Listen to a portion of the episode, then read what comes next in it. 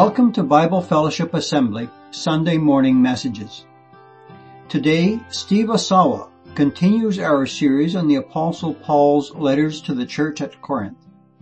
Today looking at 1 Corinthians chapter 15, verses 1 through 58. And now, here's Steve.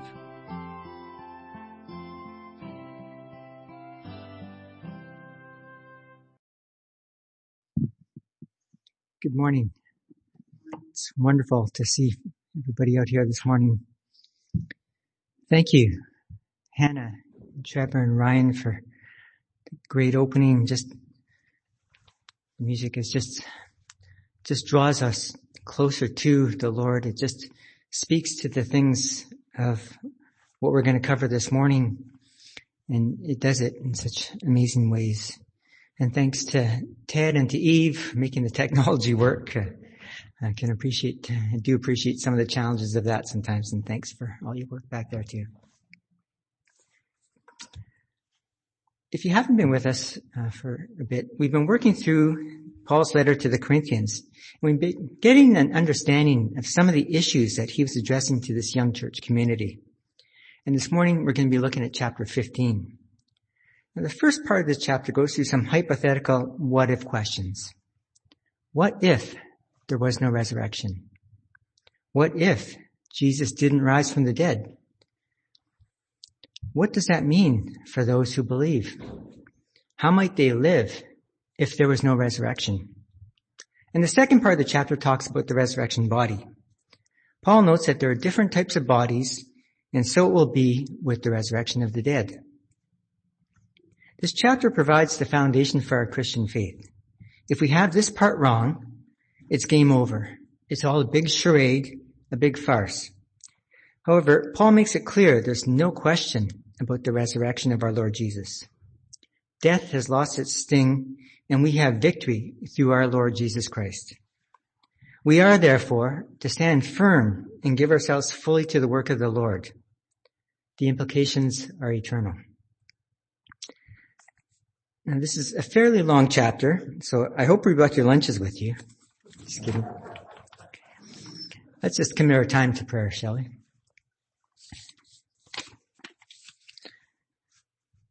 Heavenly Father, I just pause and just marvel that the God who created the heavens and the universe created and loved ones like us. It's just so amazing. Marvel at the love that sent your son Jesus to the cross on our behalf marvel at his willingness, his love to just go to the cross on our behalf. And thank you for the demonstration of power when Jesus rose from the dead. Thank you for your interest in our lives and sending your spirits. And fathers, we open your word this morning. I just pray for your guidance. Help us all, Father, just to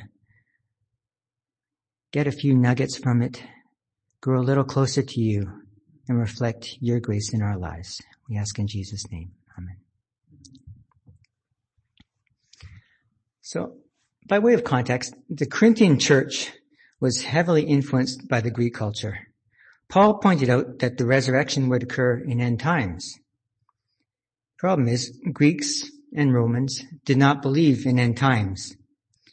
And the notion of a bodily resurrection was foolishness to them.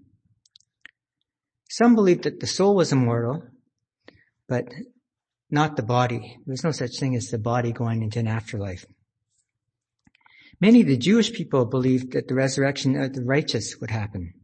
For example, Daniel chapter 12 verses 1 and 2 said, it points to a future time when the resurrection would occur.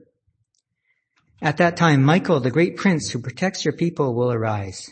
There'll be a time of distress, such as has not happened from the beginning of nations until then. But at that time, your people, everyone whose name is found written in the book, will be delivered.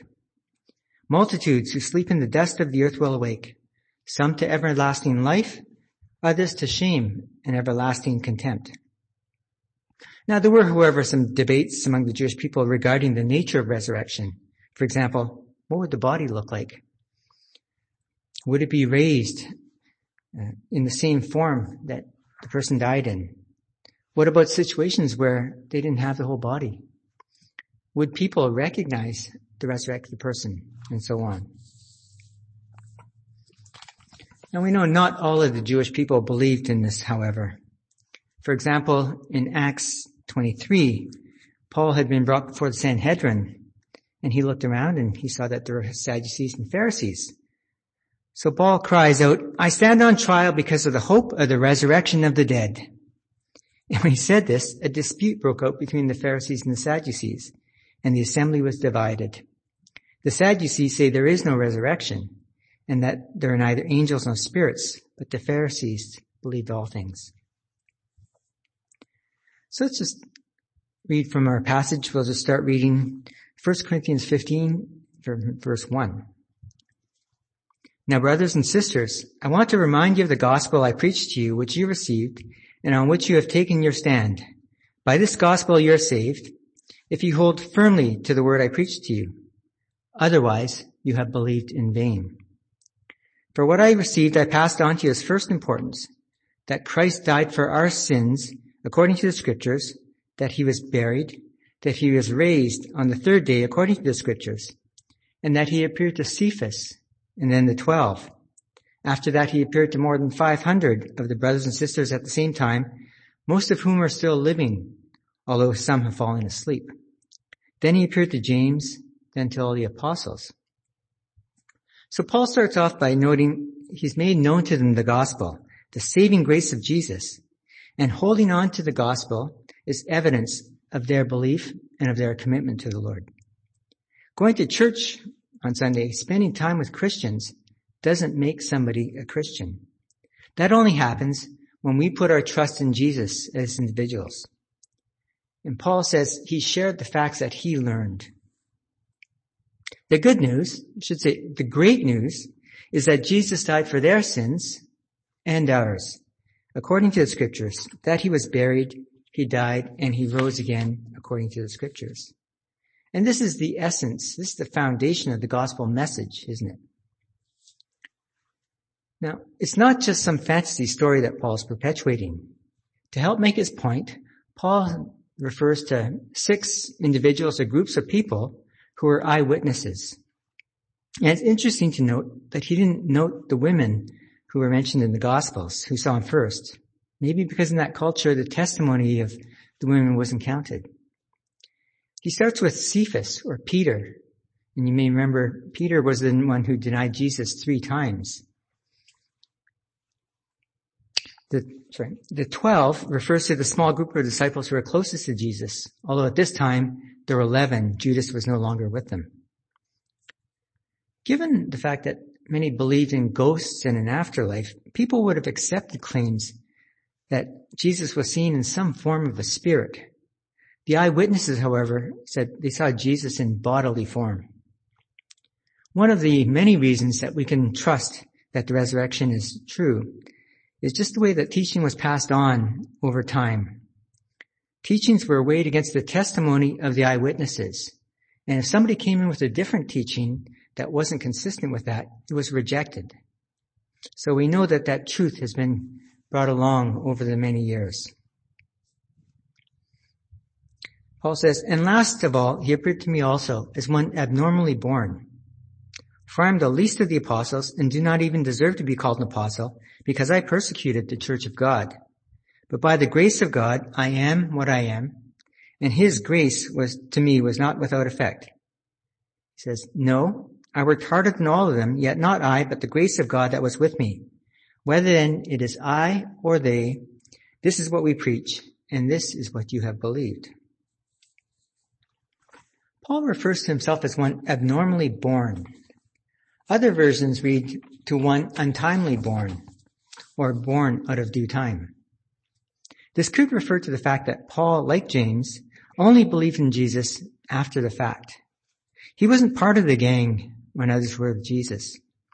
Paul was a religious leader who wanted to serve God, and although his goal of wiping out Christianity was misguided, he certainly had a life-changing encounter with the living God, and probably a couple of years after Jesus rose. So what about you? What about me? Can each of us say that we've had a life a life-changing encounter with the living God? may not be as dramatic as Paul's situation, but each of us needs to know God personally. It's not just good enough to know about Him. You have to know Him. Although he didn't feel worthy to be called an apostle because of the things he did in the past, Paul was completely focused on working for the Lord. Nobody was going to outwork him. He does note, however, it wasn't just him, but it was the grace of God that was leading and driving him. He preached and we preach so people will believe. Although Paul was an incredibly hard and determined worker, again, he made it clear it's all about God's grace. And we sung about that earlier, didn't we? How his grace just washes over us. Sometimes people can be difficult and sometimes people can be downright miserable, right? Perhaps some of us may fall into that category at times. Uh, uh, I know I've been called a lot worse than that and I usually deserved it. Uh, amazing grace though. Right? How sweet the sound that saved a wretch like me. Now, unfortunately, the days of being able to have a debate and discuss things when people have different opinions seem to be slipping away in our society now. Today's approach seems to be to shame and scream at people who have a different opinion from you, who don't have the, the right opinion. And it almost seems like it's an, an attempt to get them to cower and back down and just get out of the way so that somebody else can drive an agenda. It's an incredibly unhealthy way to address differences and to find a common solution. What Paul did in his letter was to start with things that people would agree on, start with things that people knew, and then work from there. And something that we should probably try and do in our lives too.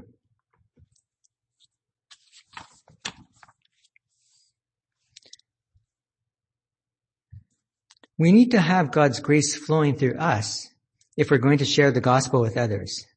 The more we tap into His love, the more we appreciate just how much He loves us and how much grace He's shown us, the more that flows through to others from us. In chapter 13, Paul noted you can do all sorts of things, all sorts of wonderful things, all sorts of noble things, but none of them count if they're not done in love. So what about the resurrection of the dead? Paul notes that there are some who are denying the reality of the resurrection and notes the implications if they're right. So if there's no resurrection, then this, right? So he starts at verse 12. He says, but if it's preached that Christ has been raised from the dead, how can some of you say that there is no resurrection of the dead? If there is no resurrection of the dead, then not even Christ has been raised. And if Christ has not been raised, our preaching is useless and so is your faith. More than that, we're found to be false witnesses about God, for we have testified about God that he raised Christ from the dead. But if he did not raise him, sorry, but he did not raise him if in fact the dead are not raised. For if the dead are not raised, then Christ has not been raised either. So Paul goes through some of those implications, right? If there's no resurrection, then this. And then he comes to the crux of it. Verse 17 says, if Christ has not been raised, your faith, our faith, is futile. You're still in your sins. And those who have fallen asleep in Christ are lost. He says, if only for this life we have hope in Christ, we are of all people most to be pitied. So if there's no resurrection, think about it. We spent a lot of time trying to convince people about some mythical God. If there's no resurrection, we've invested some huge portions of our lives, our time, our money, our talents in something that has no lasting value. Look at the building that we're in. They could have turned this thing into a, a subdivision or this could be, I don't know, a theater or something. So if there was no resurrection, I think some would laugh and just, you know, call us big L. And all this aside from the fact, from the reality that Christians have had this huge positive influence in society over the years. For example, our laws, hospitals, education system, supporting the poor, etc. A few years ago, I heard somebody talking about being able to influence others when you have no formal authority over them. And one of the things that this person said always stuck with me. He said, the word but negates everything that came before it. So if you're talking to someone, say, hmm, yes, I hear you. I really like what you're saying, but everything that they just said is washed away. Essentially you're saying, yeah, I hear you, now be quiet and I'm going to tell you what it really is.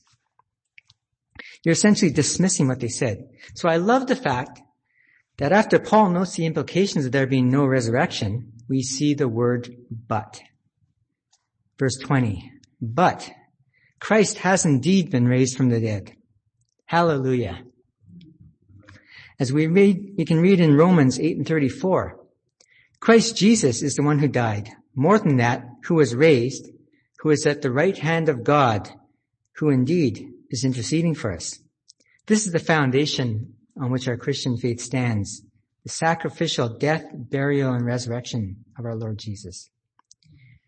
And He's interceding for us now on our behalf.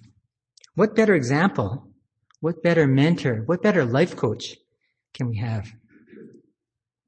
Back to verse 20. So Christ is the first fruits of those who have fallen asleep. For since death came through a man, the resurrection of the dead also came through a man. For as in Adam all die, so in Christ all will be made alive. But each in turn, Christ the first fruits, then when he comes, those who belong to him. Then the end will come when he hands over the kingdom to God the Father after he has destroyed all dominion, authority, and power. For he must reign until he has put all his enemies under his feet. The last enemy to be destroyed is death, for he's put everything under his feet.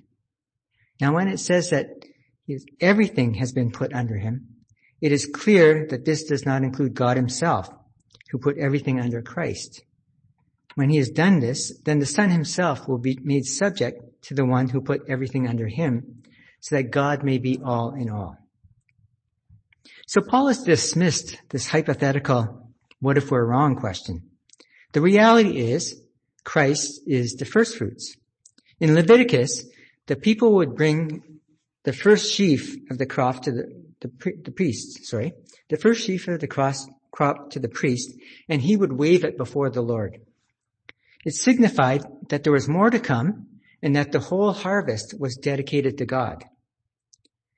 And the Feast of First Fruits took place on the first day after the Passover Sabbath, which is the same day that Jesus rose from the dead. So Jesus will be the first of the harvest. Him being the first fruit is a guarantee that there's more to come dedicated to God. And those who belong to Christ will be raised up with him when he comes again. When the time comes, Jesus will destroy all dominion, authority, and power. He's going to put all enemies under his feet and then be made subject to him who put everything in subjection under him. So in chapter 11, Paul noted that the head of Christ is God. It's not that Jesus is inferior to God. The Son is under the authority of the Father. In the beginning, right, the first book of Genesis, God, the triune God created. In the end, all things are brought back together under God. Then Paul swings back to asking why people are living the way they are if there's no resurrection. In verse 29, we have an interesting question. He says, Now, if there is no resurrection, what will those do who are baptized for the dead? And if the dead are not raised at all, why are people baptized for them? Now there are different thoughts on what was being practiced in the church at Corinth and what baptized for the dead would mean in light of future resurrection.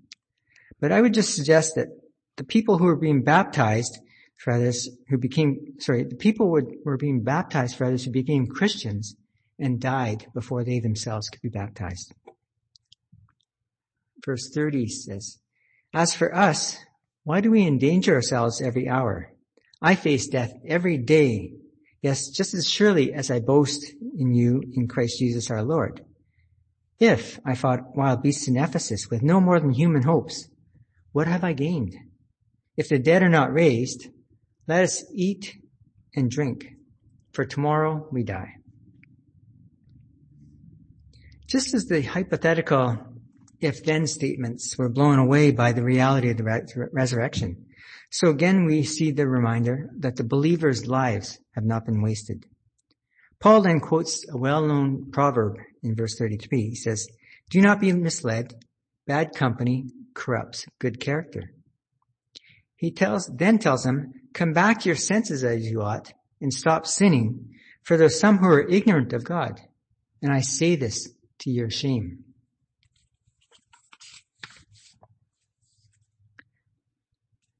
If you listen to or repeat something over and over long enough, even if it isn't true, sooner or later you're going to start thinking it is.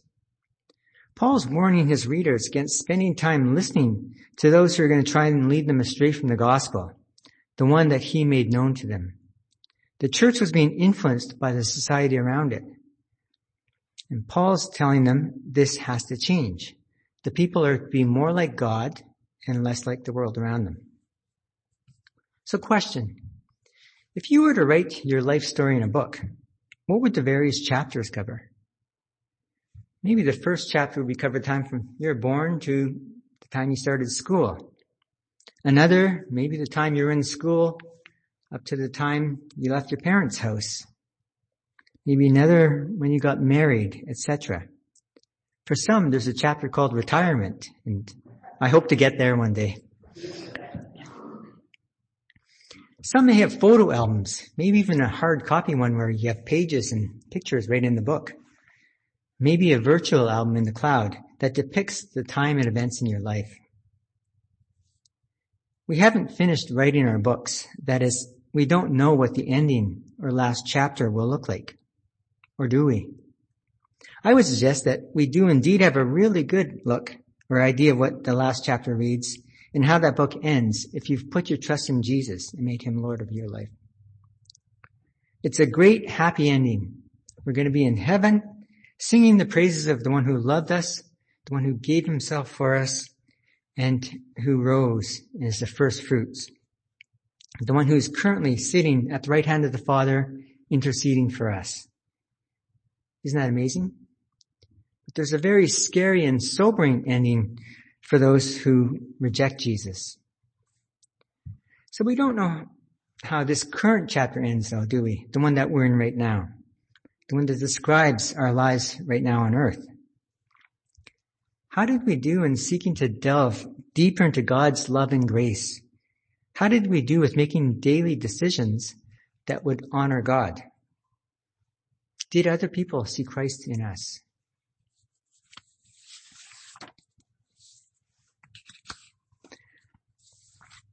The second part of our passage focuses on the resurrection body. Paul starts off by noting death is necessary and God provides a different type of body for each seed sown. He then explains that the body will be changed. Verse 35, he says, But someone will ask, how are the dead raised? With what kind of body will they come? How foolish. Hmm. At work, we try and remember to tell each other there's no such thing as a dumb question because you only learn when you ask. But I think here, Paul's kind of saying, what a dumb question. What you sow does not come to life unless it dies. When you sow, you do not plant the body that will be, but just a seed, perhaps of wheat or something else. But God gives it a body as He determined, and to each kind of seed, He gives its own body. Not all flesh is the same, People have one kind of flesh, animals have another, birds another, and fish another. It says there are also heavenly bodies and earthly bodies, but the splendor of the heavenly bodies is one kind, and the splendor of the earthly bodies is another. The sun has one kind of splendor, the moon another, the stars another, and star differs from star in splendor. So will be with the resurrection of the dead. The body that was sown is perishable. It's raised imperishable. It's sown in dishonor. It's raised in glory. It's sown a natural body. It's raised a spiritual body. And it's sown, sorry, missed one. Sown in weakness and raised in power. It says, if there's a natural body, there's also a spiritual body. So it is written, the first man, Adam, became a living being. The last Adam, a life-giving spirit. That's Jesus. The spiritual did not come first, but the natural came first, and after that, the spiritual. The first man was of the dust of the earth. The second man is of heaven. As was the earthly man, so are those of the earth, and as is the heavenly man, so are those who are of heaven. And just as we have borne the image of the earthly man, so shall we bear the image of the heavenly man. A few years back, a few years back, I bought this t-shirt. In case you can't read, it says, this body is just a rental. It says, my real body is waiting for me in heaven. And the biblical reference underneath is from Romans 8:23. The New, the New American Standard Bible says it this way. And not only that, but also we ourselves having the first fruits of the Spirit, even we ourselves groan within ourselves, waiting eagerly for our adoption as sons and daughters, the redemption of our body. Okay, so let's look at this. Well, you know what? Maybe the word uh, rental isn't quite the right word. Actually, theologically, it's definitely not the right word. This is the body God gave me. It's not a rental. It was the one I was given. But I think you get the idea. We can give these bodies a touch up or a paint job. For example, our hairstyle. mine's changing color all the time as an example. Our clothes. Can put makeup on. We can touch up some body parts. Get a Botox injection. Get a cortisone shot. Or you can tune some others up. You can have a, an insulin pump. Or you can have a pacemaker. And we can replace some worn out parts, can't we? People get knees, hips, even, I think you can even get a heart replaced now. And I would suggest that we're pretty good at trying to look after the physical aspects of our bodies. But there's another aspect to our body, isn't there? Earlier in his letter, Paul wrote, don't you know that you yourselves are God's temple and that God's spirit dwells in your midst? If we have put our faith in Jesus and made him Lord of our lives, his grace, his love should be reflected in our lives. Yes, some of us, me included, are still kind of cranky at times and maybe a bit stubborn at times. And we need to keep spending time with God, reading his word, listening to him, and seeking and doing his will. Just as the people in the Corinthian church were told to focus more on God and less on the world around them, we need to take that message to heart, don't we? In Romans 12:2 we read, "Do not conform to the pattern of this world, but be transformed by the renewing of your mind. Then you will be able to test and approve what God's will is, his good, pleasing, and perfect will." We'll never reach the point in these physical bodies when we can say, we know God well enough or appreciate His grace and His love for us well enough that we can stop. No, you can't say, I'm good, no more thanks. At some point, these physical bodies will just stop working, and we who belong to Jesus are going to get new bodies. And those are the ones in which we'll spend eternity praising God. That's why we don't know what the last chapter, sorry, that's why we know, if we're believers, what the last chapter is going to look like, because that's what it'd be. We don't know exactly what these bodies will look like, but we have a pretty good idea. We do know that as heavenly bodies are imperishable, sorry, our heavenly bodies will be imperishable, they'll be glorious, they'll be powerful, they'll be spiritual. And as our current bodies were designed for life on earth, our heavenly bodies are going to be designed for life with God in heaven. We're going to bear the image of Jesus. And maybe we're all going to have eyes that are just impervious to bright lights, because I think there's going to be a lot of that in heaven. If you think back to the people who got close to God, who saw God. Moses, what happened? His face was so bright, he had to put a veil on. When Jesus was transfigured, when Stephen was being stoned and his face shone. Now, I don't know if I'm going to be six feet tall when I get my new body or not. But I don't think anyone's going to be paying attention to that because we're all going to be focused on worshiping God. Verse 50 says, I declare to you, brothers and sisters, that flesh and blood cannot inherit the kingdom of God, nor does the perishable inherit the imperishable. Listen, I tell you a mystery.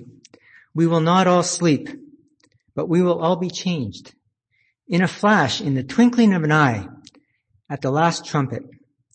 For the trumpet will sound, the dead will be raised imperishable, and we will all be changed. Very similar to the words that Paul wrote in 1 Thessalonians 4.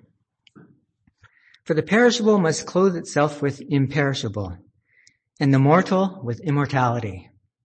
When the perishable has been clothed with the imperishable, and the mortal with immortality, then the saying will come true. Death has been swallowed up in victory. And it's interesting, Paul quotes this sentence from Isaiah 25 verse 8. And although the people in Isaiah's time probably didn't see resurrection as the way that it's seen in the New Testament, they were probably thinking of resurrection as the nation will be restored, the nation will be brought back to life, versus an individual rising and being in heaven with Jesus. So slight difference, I think, in terms of how they might have been looking at it, but it's really interesting, at least to me, that Paul chose that part of the verse to note here. Death has been swallowed up in victory. Where, O death, is your victory? Where, O death, is your sting? The sting of death is sin, and the power of sin is the law. But thanks be to God, He gives us victory through our Lord Jesus Christ. The law showed that nobody could keep every aspect of it. The law told us all of us have fallen short on at least one of the commands. It shows that we're a sinful people and it points us to Jesus, the one who came to fulfill, not abolish the law and the prophets. Jesus conquered death and he broke the power or the curse of sin. Hallelujah. What a savior we have, don't we? And as we sang, he lives. It's, it's just interesting also that in that last little bit we read, that in the twinkling of an eye, the trumpet will sound, the dead will be raised imperishable, and we will be changed. Not everyone will experience death.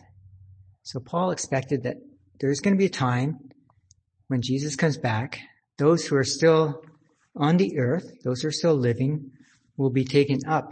They're not going to experience death, is kind of amazing in itself too. And we'll all be gathered together and be with the Lord. Paul finishes by saying, Therefore, my dear brothers and sisters, stand firm. Let nothing move you. Always give yourselves fully to the work of the Lord, because you know that your labor in the Lord is not in vain. Probably a few months ago, I reached a point where I just couldn't watch the news on TV anymore. It was just so depressing. COVID aside, the things that are happening in the world, the state of affairs, the way people treat each other, it's just kind of mind boggling, isn't it? And then you look at what's happening in terms of weather events and different things and you think, hmm, okay. Although we don't know when the end times will be, sometimes I think it looks like we're getting a lot closer in a hurry. This should, however, turn our attention over to God and make us more focused on His work, shouldn't it? Paul explored the what if scenarios that resulted, would have resulted in us people to be most pitied. You know, those ones who live their lives believing in that farce. But the what if scenarios were nego- nego- sorry, the what if scenarios were negated by that wonderful word, but. But Jesus did rise from the dead, and we too will have new bodies one day. So our devotion to and our work from the Lord will not be in vain. So to summarize, our passage this morning provides the foundation for our Christian faith. We looked at resurrection, which was rejected by the culture then, and is also rejected by the culture now, isn't it? We looked at some what ifs and realized that if there's no rejection, we, like Paul and the Corinthians, are like people most to be pitied. We can just eat and drink, for tomorrow we die. But, as we've also seen, and know, the resurrection's reality. Jesus is alive. He's risen. He's seated at the right hand of God, and he's interceding for us even now. Just so amazing. Our bodies are temples of the living God. We're not to be conformed to the world, but we're to be transformed. We'll never reach the point where we can say we know God well enough that we can say, you know, no thanks, I'm good. The Christian life is about knowing God and seeking to honor the living God. It's about reflecting the love and the grace that He's poured out to others through our lives.